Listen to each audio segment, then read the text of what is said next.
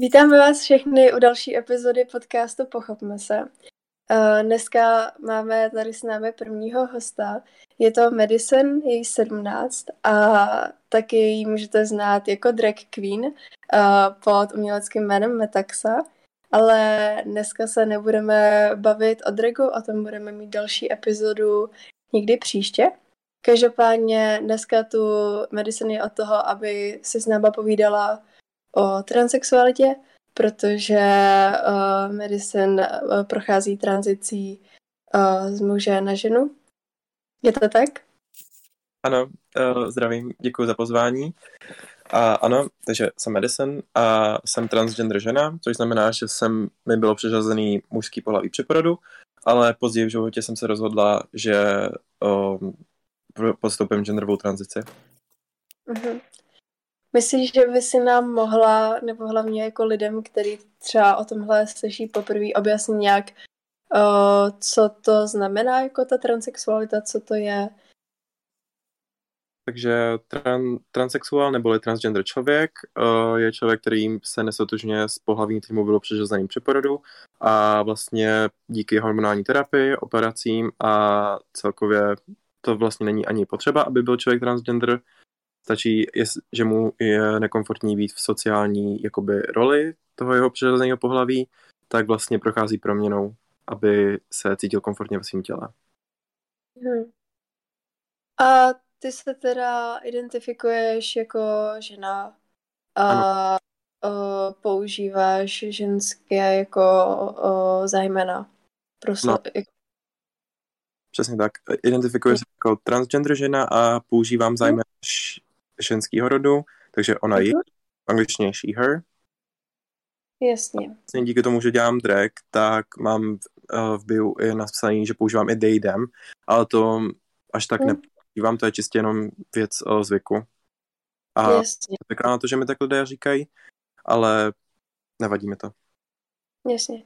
Tak jenom, aby jsme osvětlili vlastně, o čem se teď bavíme, tak uh, zejména, že jo, tak to je prostě preferovaný uh, způsob oslovování, že jo, jak to, um, jak chce daný člověk, aby ho lidé jako oslovovali, v jakých zájmenech, jestli v mužských, ženských, ve středním rodu, anglicky pronouns. Mám nějaké otázky i na tebe. Uh, mohla by si nám nějak uh, říct a osvětlit, kdy jsi to ty vlastně začala uvědomovat, že, že to tak máš? V jaký době?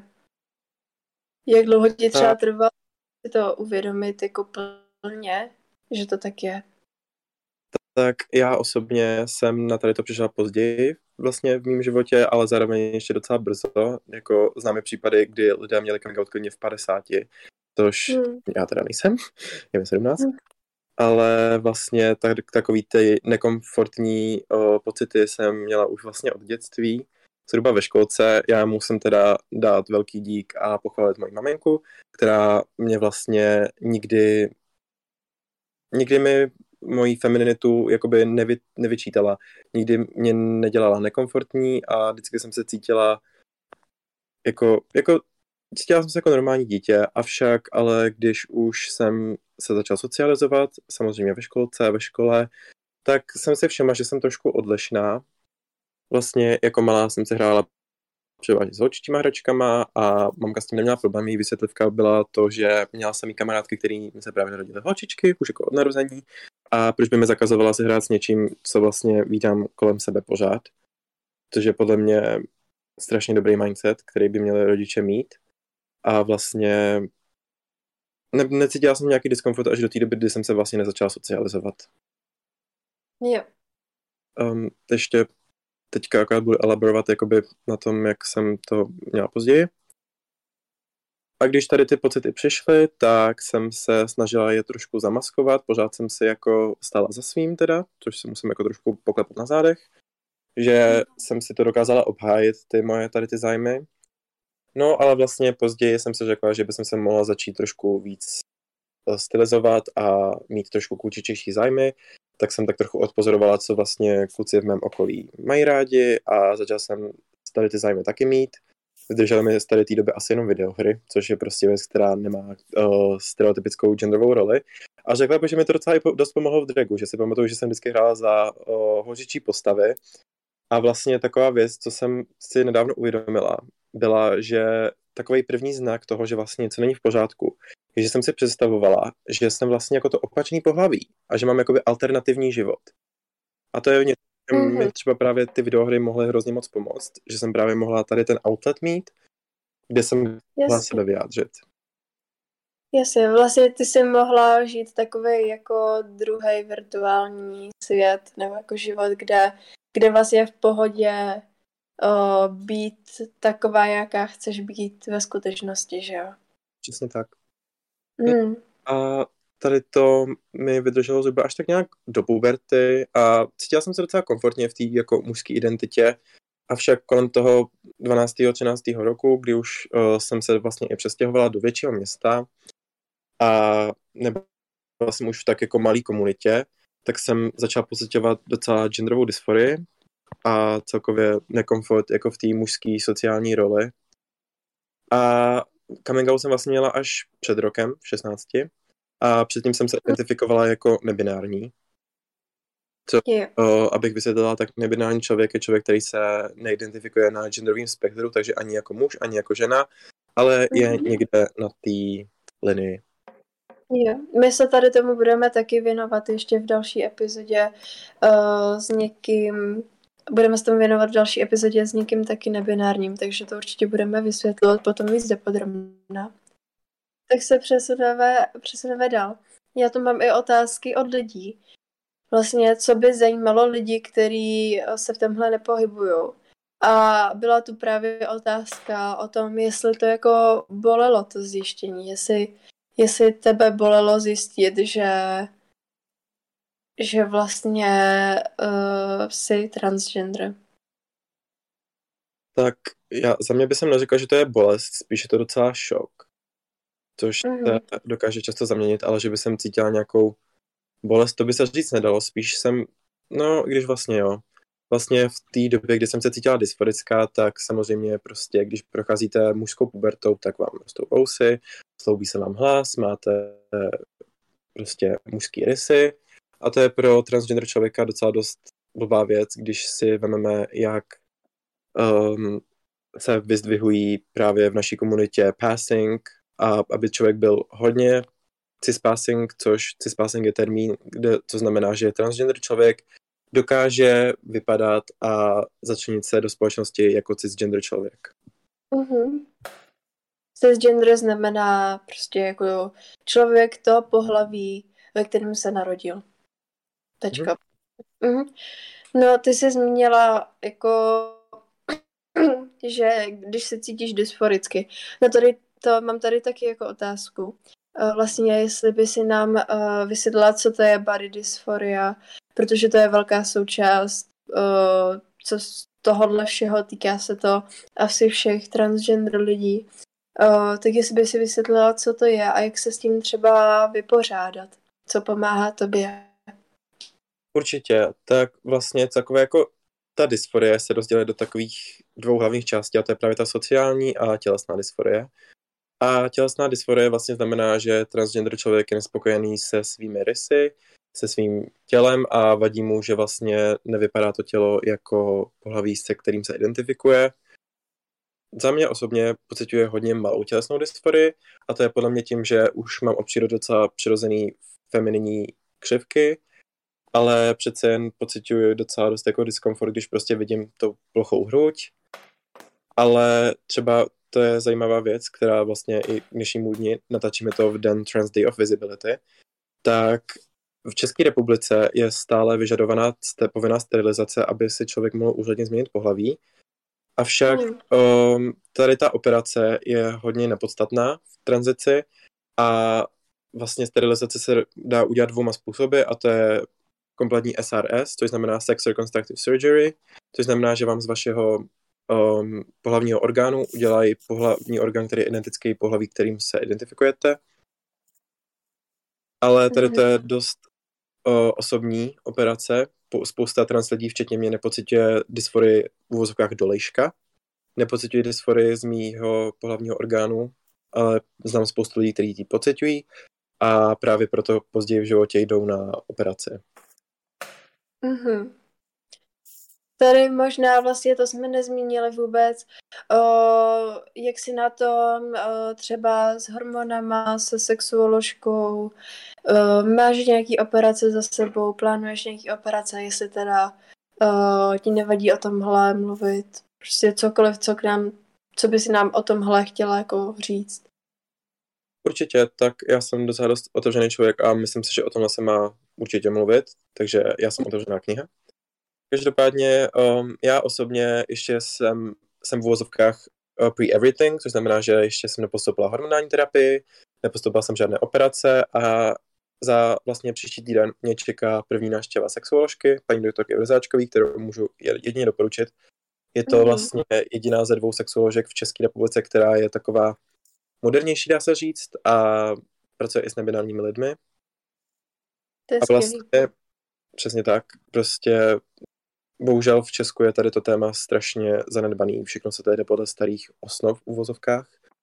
Každopádně vlastně ta tranzice v tady tím způsobem probíhá tak, že dostanete oficiální diagnózu od sexuologa, který vám vlastně vás poté dle toho, co vy vyžadujete, tak vás pošle na další oddělení. Třeba když chcete na hormonální terapii, tak vás pošle na endokrinologii a vlastně o tom se to všechno odvíjí. Mm-hmm. Super. Uh, my tady máme vlastně i další otázku od, poch- od uh, posluchače. A to je, jak moc je pro tebe důležitá uh, bottom surgery, takže operace pohlavního orgánu a proč? Ty už si k tomu něco málo řekla, ale jestli můžeš třeba odpovědět přímo na tady tu otázku. Určitě, tak za mě osobně je ta bottom surgery zbytečná. Jak, jak jsem už zmínila, nepocitě dysforie dolejška a dost by mě to podle mě omezilo i vlastně v životě romantickým, což je hmm. vlastně dost velká část jakoby prostě lidských vztahů a takhle. Ne, sama teda jako se neidentifikuje jako asexuál, takže ano, někdy ráda by jsem jako o, zažila trošku té afekce. A myslím si, že vlastně tady to je docela dost problém, který zažívá hodně transholek. A to je, že tady tu operaci nechtějí, protože ví, že vlastně v momentě, kdyby se teda cítili komfortně, tak bohužel um, trans lidi nemáme moc v lásce štěstí, teda my, který jsme vlastně prostě nepasujeme jako cis lidi, tak spousta právě lidí, říká se jim chasers, což znamená, že vlastně vy, vyloženě vyhledávají trans lidi, kteří jsou před operací a hodně velký procento lidí, kteří chodí s trans lidma, tak jsou s nimi právě bohužel jenom kvůli tomu, že ještě mají ten předchozí pohlavní orgán. Mm-hmm. Takže ještě k té operaci.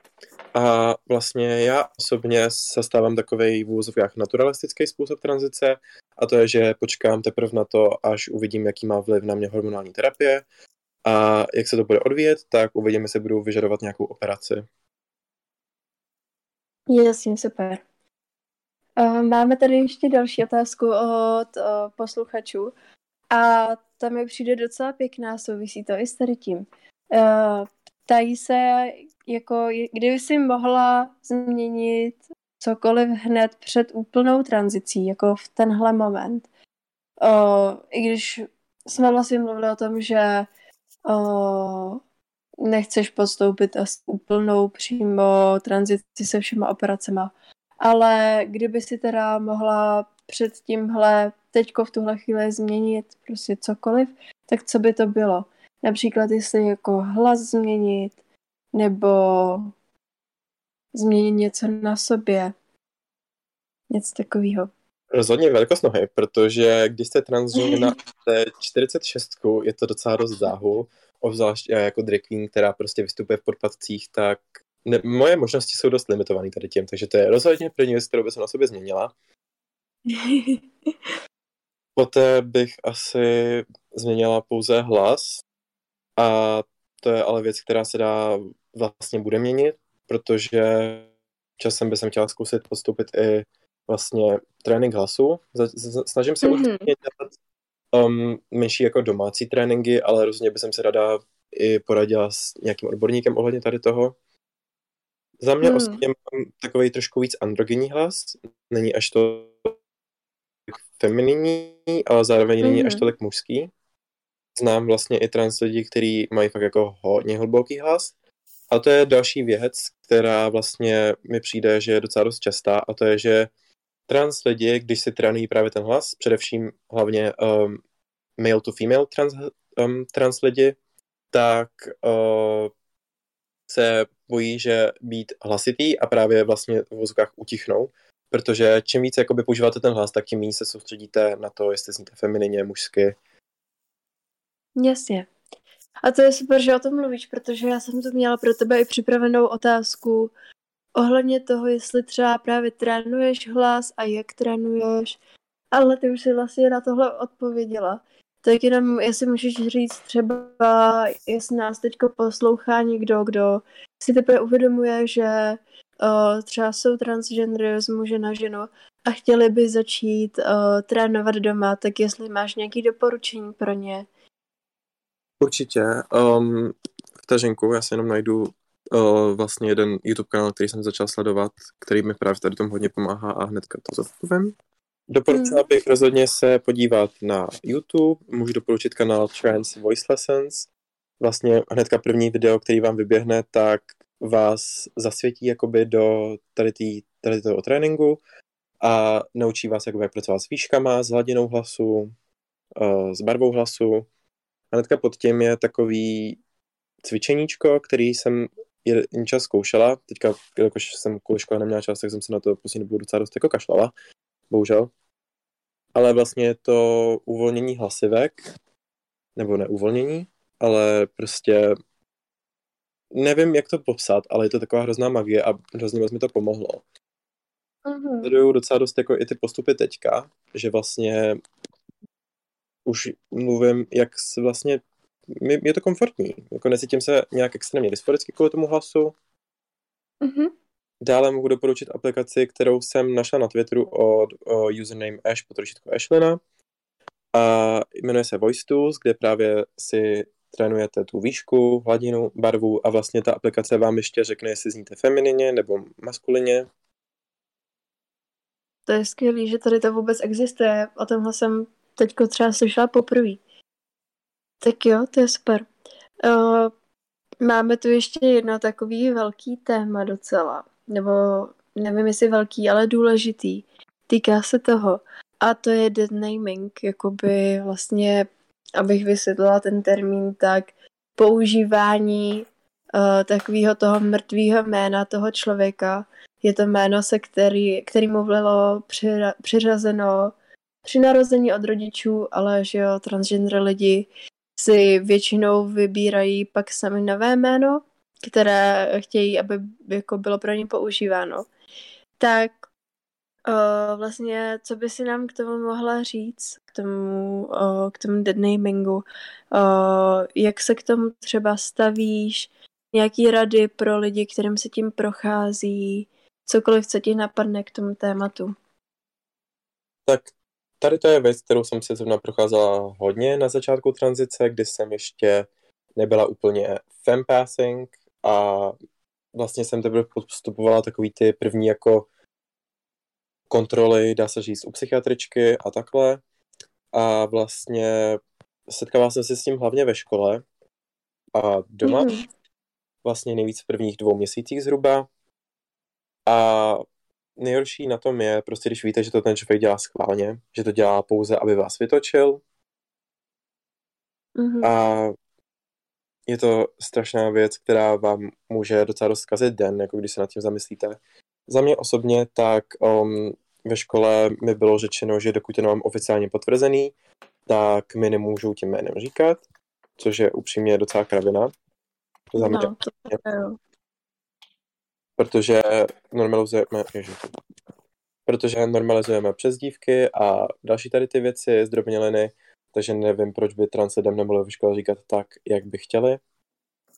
Mm. Ale u mojí rodiny jsem to byla docela trošku jinak, protože i když vy si procházíte tranzicí, tak oni si ji prochází taky, protože vlastně celý život jsou zvyklí na to, že jste prostě určitá osoba s určitým jménem a najednou přijdete a vlastně používáte nový jméno. Vlastně jako by se tam toho starého člověka v úvozovkách vymazali. Tak je to Mhm. podle mě věc, která chce docela čas u vašich blízkých. A pokud víte, že ten člověk to nedělá na schvál, tak se hnedka neurazit, prostě pokusit vysvětlit, opravit. Ale tady nastává problém v tom, kdy ten člověk, když ho opravíte, takže se urazí, což se mi taky stalo. Stalo se mi i, že se mi ten člověk rozbrečel. Je. No. A to je taková strašně divná situace, kdy nevíte, co dělat. A argumentovat, argum- argumenty, když vás ten člověk osočí, že a tím dát trochu klid, tak um, se vlastně prostě jim to vysvětlit, že tady to je moje starý jméno, nepoužívám ho, vím, že to bude trvat, ale nějak na tebe nespěchám, nějak na tebe netlačím, ale prosím, používej tady to jméno. Jo. No mě teď napadlo vlastně, když je to z té druhé strany, uh, když bych to vzala tak, že já jsem ten člověk, který uh, vede konverzaci s transgender osobou a teďko si spletu to jméno, použiju to starý. Tak vlastně uh, jak se má zachovat ten člověk, který uh, to právě poplet, třeba právě omylem.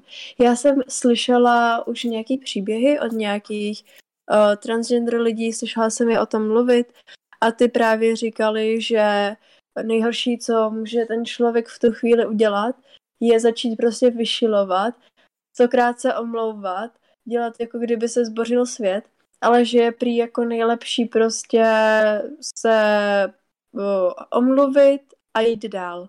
Neřešit to nějak víc a prostě dát upřímnou omluvu, opravit se, nebo že stačí prý se jenom jako opravit a jít dál a nedělat z toho právě jako velkou vědu.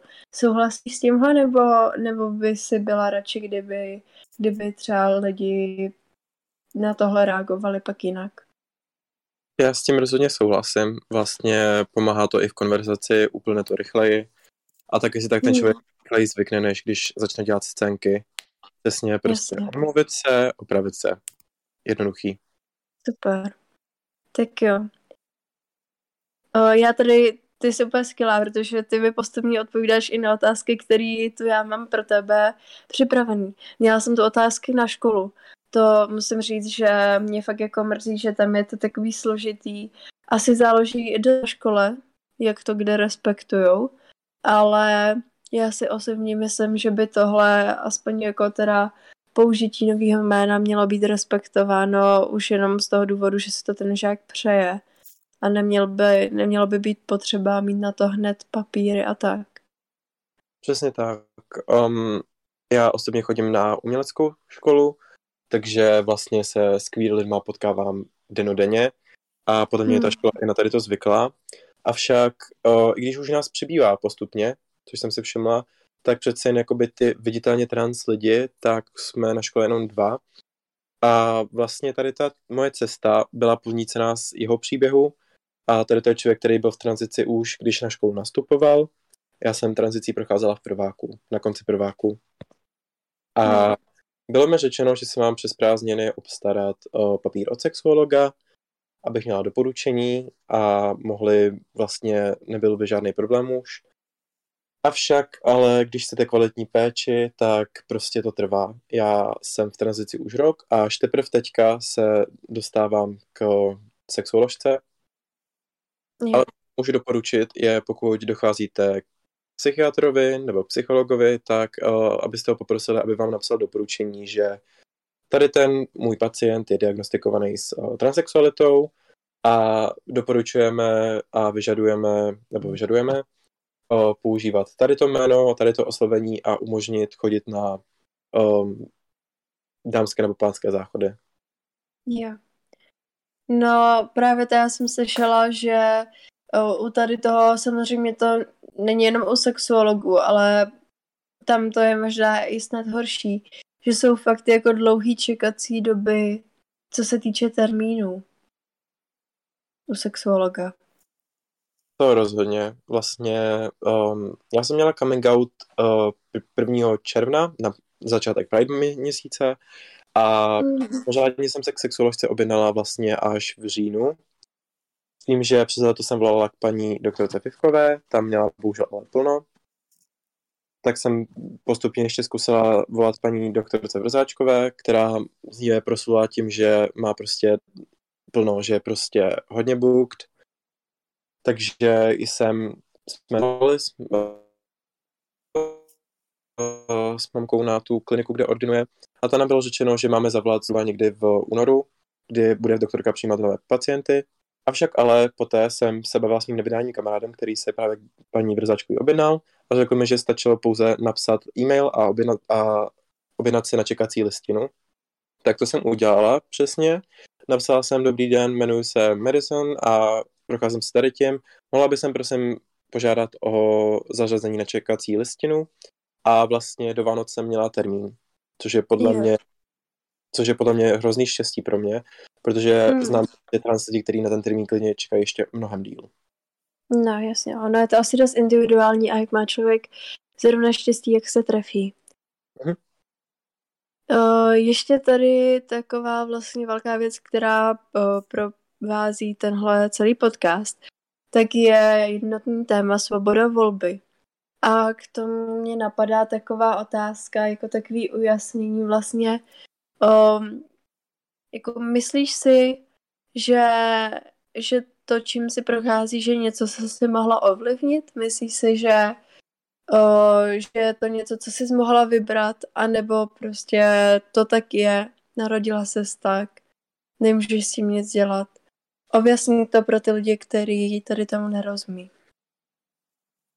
Rozhodně je to něco, co si nevyberete, je to prostě věc, která by později nebo dříve přišla a mm-hmm. byla jen otázka času, kdy vlastně ten coming out budu mít a kdy se rozhodnu s tím něco dělat. Vlastně spousta lidí, tak um, pro ně je tranzice života zachraňující. I když třeba nejsou trans, nebo se neidentifikují k konci jako transgender, ale klidně buď to jako nebinární, nebo jako cis dokonce, protože retransition nebo, nebo detransition je věc, která je docela ještě v dnešní době už otevřenější a je, zač, vidím, že se o ní začíná mnohem víc mluvit a to je, když prostě člověk prochází tranzicí, ale nevyhovuje mu to, tak tr- vlastně retransičné zpátky do pohlaví, který mu bylo přiřazeno. Mm-hmm. Ale trans lidé tady to doopravdy nevybírají, nevy, nevybrali jsme se, jako, aby jsme se takhle narodili stejně jako si homosexuálové nevybrali, aby se narodili s tady tu orientací. My jsme se narodili bohužel v úvozovkách ve špatném těle, což je věc, kterou hrozně nerad vždycky slyším a nesnáším, když musím používat. Já jsem se nenarodila ve špatném těle, já jsem se narodila v těle, který mi dalo trošku složitější cestu, ale jsem na správné cestě a ve správném těle. Mm-hmm. Já si myslím, že jsi to vysvětlila krásně. Uh, Jedna z posledních otázek je spíš taková obecná. Uh, jak se cítíš teď? Jak by si řekla, že se cítíš teď? Cítíš se uh, dobře, cítíš se feminimně? Co ti třeba pomáhá se cítit víc feminimně? Jak, se, jak jsi na tom teďko? Momentálně si nemůžu stěžovat. Nemůžu si dopravdy stěžovat. Prostě jsem fem vypadající, vypadám žensky a celkově i moje okolí se ke mně chová jako k ženě a fakt se nemůžu na nic stěžovat. Vlastně, co mi pomáhá, aby jsem se cítila víc feminině, tak uh, rozhodně make-up a drag. To je prostě, pro mě drag je něco, co mi pomohlo si vlastně tady tu identitu uvědomit, že vlastně nechci být žena jenom pár dní v týdnu, ale celou dobu. A je to pro mě můj drag, tak ano, i trans ženy můžou dělat drag, i trans muži můžou dělat drag, je to čistě jenom o tom, že vystupujete jako určitý gender, nebo i nemusíte mít gender ve vašem dragu, ale to je, na to už se, o tom se budete bavit v dalším podcastu. Um, pro mě o, je můj drag o, vlastně taková hy, vlastně fyzická manifestace mojí hyperfemininity. Prostě mm-hmm. dragu jsem cítím nejvíc feminině, ale bohužel v reálném životě to takhle vždycky není. Um, řekla bych, že co mi pomáhá v denodenním životě s tím, aby jsem se cítila žensky, tak make-up, parfémy, tady ty prostě v úvozovkách holčičí věci.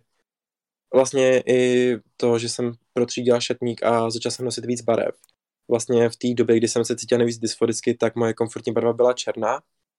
A mm-hmm nyní už nosím vlastně i normální barvy. Prostě to je věc, která mi podle mě hrozně pomohla nosit šaty, sukně, prostě feminině vypadající věci. Jo. Tak jo, tak moc děkujem. Jsem moc ráda, že jsi s náma do toho šla, do toho projektu. Myslím si, že jsi mluvila krásně, že jsi nám objasnila spoustu věcí. Uh, jsem ráda, že jsi tu s náma byla. Vy tenhle podcast můžete poslouchat na Spotify nebo na YouTube. Budeme moc rádi, když nás budete sledovat na Instagramu pod jménem Pochopme se pro různé updaty, abyste věděli třeba, co nás čeká za další epizody. Máme taky facebookovou stránku pod stejným názvem a budeme se na vás moc těšit u další epizody.